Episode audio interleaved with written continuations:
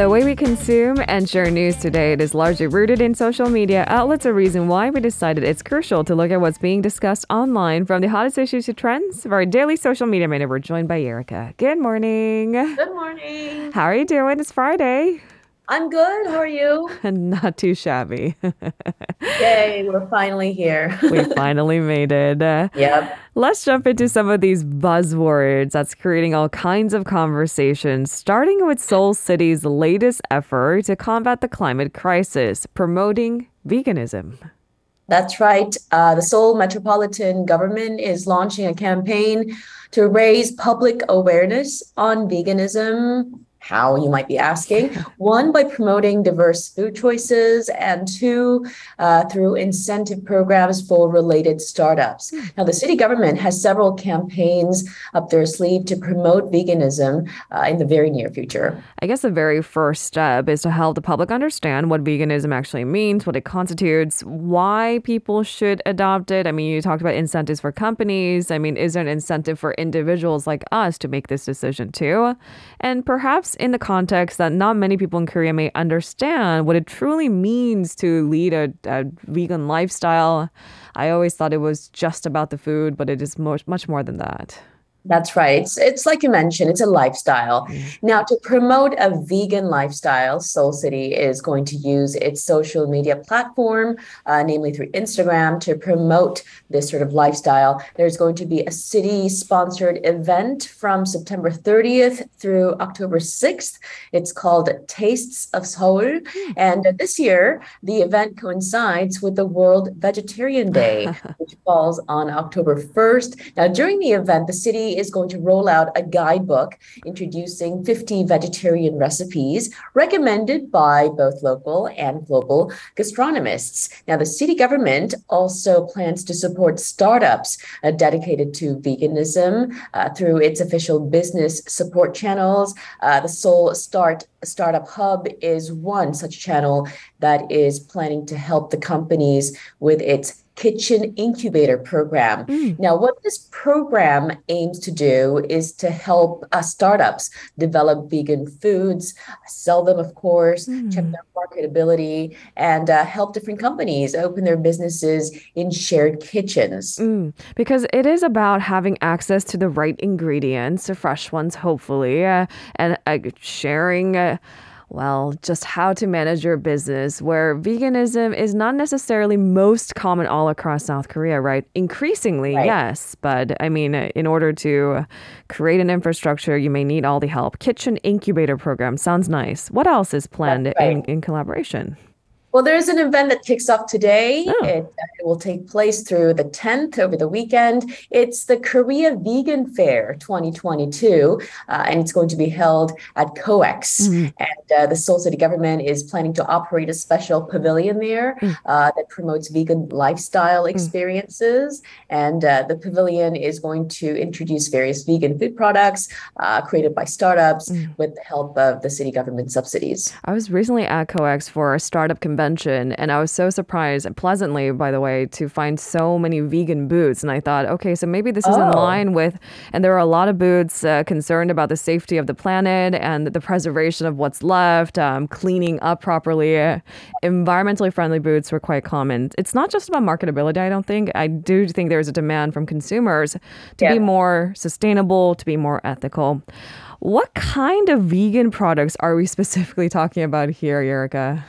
Well, based on the research that I did, there are going to be food items like meat substitutes, uh, cheeses. I think vegan cheese is becoming very big. Um, uh, there will also be fashion and beauty products, including cosmetics and handbags. Mm. Uh, the pavilion is also going to feature zero waste and vegan cooking demonstrations. All right, so that's the Korea Vegan Fair 2022 coming yep. up this weekend. Uh, mm-hmm. Uh, what many people don't realize, and what we want to clarify this morning, is that veganism is not just about food. Yes, it it is also about what we eat, but it's a lifestyle that affects every aspect of our day to day lives. It's a pretty big commitment. Yes, and if, if the Seoul City government is going to promote a vegan lifestyle, they should probably practice what they preach, right? uh, so, City Hall is currently practicing veganism. Actually, since 2013, the city government has been offering a vegetarian option once a week at its cafeteria. And uh, starting in April of this year, it's also been offering monthly vegan dishes featuring uh, some sort of meat substitute. Mm. Um, the cafeteria has also installed an AI food scanner where diners uh, return turn their dishes to mm. check how much mm. food waste they have created. you know, when wow. I went to elementary school in Korea, when I was much younger, they had the system eh, where we would get the food and our job was to clear it completely. And they would have checkpoints essentially to see if I ate all my food on the little plate. And I thought it was the most okay. peculiar thing, but maybe they were ahead of the curve. And I have never heard of that. Actually. Really? I, maybe it was my te- no, it was a school wide thing, and I thought uh-huh. it was very interesting. Oh. But in retrospect, I'm thinking maybe that's not such a bad habit because we could scoop our own food and so we could get just a smaller amount, right? And yeah. don't waste any. right. All right, let's turn our attention to our second buzzword of the day. The select convenience stores in South Korea are starting their drone delivery pilot programs. Uh, is this good for the environment? Is it not? I'm trying to I'm trying to process it, but it's happening. it's happening. It's becoming a reality in mm. select areas. Uh, so convenience stores, 7-Eleven and CU have started limited trials here. So CU drones will be flying the skies from its Yeongwol Jugong branch in mm. Yeongwol County in Gangwon province starting today. In fact, uh, visitors staying at this one particular campsite around 3.5 kilometers away from the convenience store branch, uh, they'll be able to order products and get them flown mm. in by drone. it, it, the novelty around is exciting, right? To to see a drone approach you with yeah. I don't know food of your choice. That sounds fun. Um, how long does a drone delivery take? I mean, timing is essential. Yeah, uh, CU deliver. Uh, CU says uh, the deliveries will take around ten minutes to arrive, so that's pretty. That's pretty quick. I mean, you said it was about three point five kilometers away from the convenience store, this campsite, right? And ten minutes yeah. is not so bad, right? I mean, walking it would be an entirely different story. Yes. Is there a limit to what one can have delivered via drone delivery? Weight limit, for example, maybe I don't know. A freshly boiled ramyeon is not necessarily the safest choice.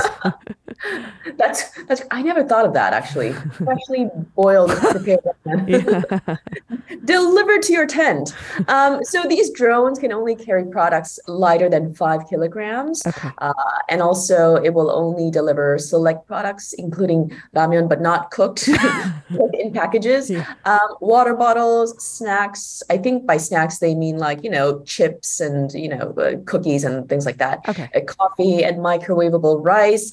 Uh, the convenience store chain plans to allow more products in the future to be delivered by drone and uh, provide the service to a wider scope of customers in the future. Sorry, they're treading light waters and then they're going to expand to probably bigger grounds, yeah. more food items. How do we place a delivery order? It has to be simple to keep our attention. Yeah, you have to use a delivery application. It's called Bohemian OS Drone Delivery App. Uh, there's no fee, and uh, deliveries are offered for five hours uh, on Fridays and Saturdays from 3 p.m. until 8 p.m.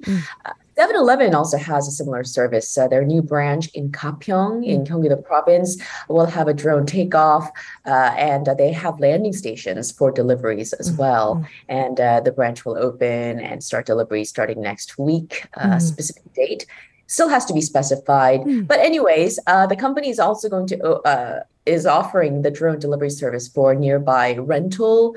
You know, they, we call it pen, the pensions here, right, rental right. cottages. Yeah. and uh, the orders can be made again on an application and uh, they'll be delivering for nine hours every day from 10 a.m. to 7 p.m. All the major convenience stores seem to yeah. want a piece of a pie, and I can already see it being a heated uh, sort of war to become, well, claim a bigger portion of the market, get there faster, for example. But like most things, it takes time for services that are so spanking new to be offered on a wider scale. It's much more complex to do this in the city of Seoul, for example. I mentioned in the intro, can you imagine a day where we have to deal with drone traffic? traffic. Like that could easily oh. easily become a thing, right? I mean, it's yep. not just about convenience store food delivery. It could be about our packages in general. The post office looking entirely different in the future.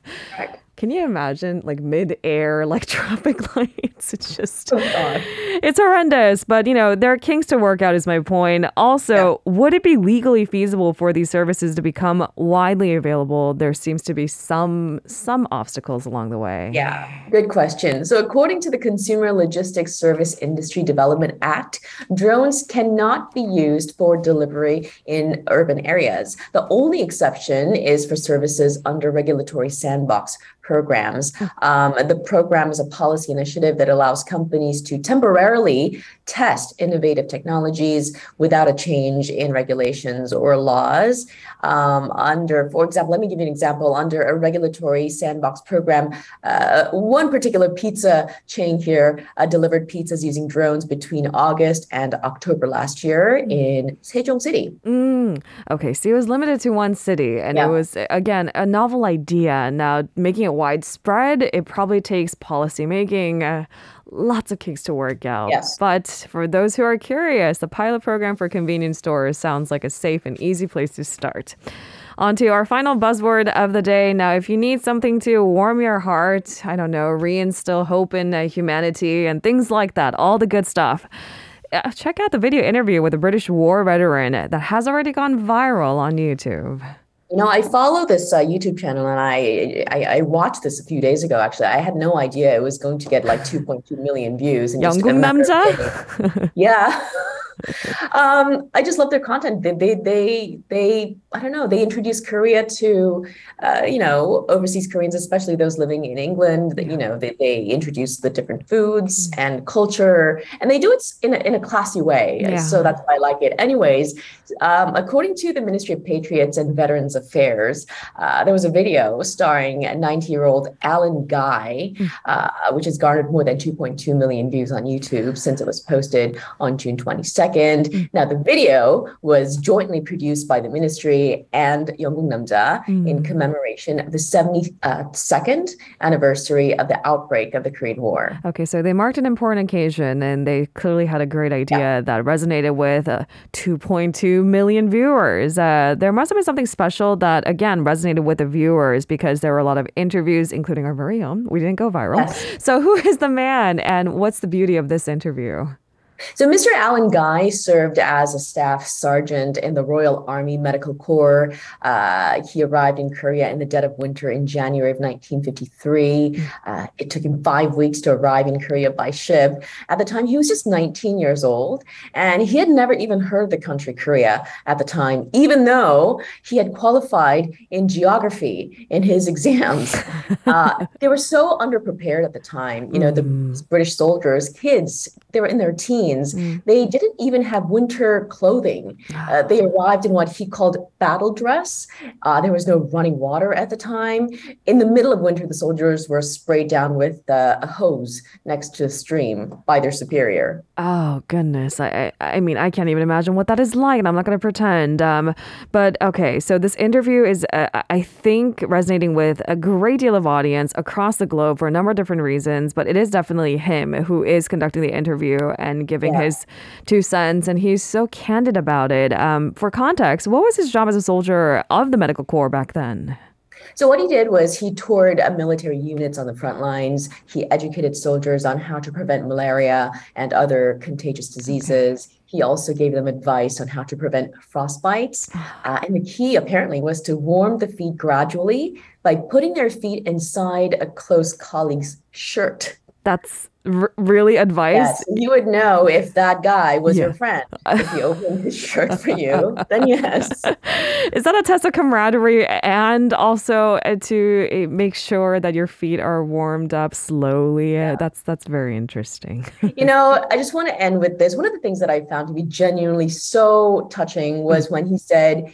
You're helping a beleaguered country. Something evil has happened to an innocent party. Can we help? And I am proud to have done that. And he says that Korea has treated him and his, uh, you know, fellow veterans like a lord mm-hmm. over the decades, inviting them every year to visit the country. Mm-hmm. And he actually said thank you so much for all that you do for all our veterans. And just, you know, hearing him say that, I, I felt like we should be thanking you for everything you did for our country. Exactly, Erica. I mean, we couldn't say thank you for your service. And that's just words. But I'm so glad that this interview is seeing the day of light and more people have access to it. Yes. Sometimes eh, to mark a special occasion, yes, but we just need to revisit it from time to time to ensure that all our veterans are taken care of. Absolutely. Thank you very much, Erica. Have a safe weekend. We'll see you next Monday. See you next Monday. If you're listening to our program using the podcast service, just a reminder that we do go live Monday through Friday, 7 a.m. Korea Standard Time. So tune in and help us make the show more informative by giving us your input. See you bright and early on Good Morning Seoul.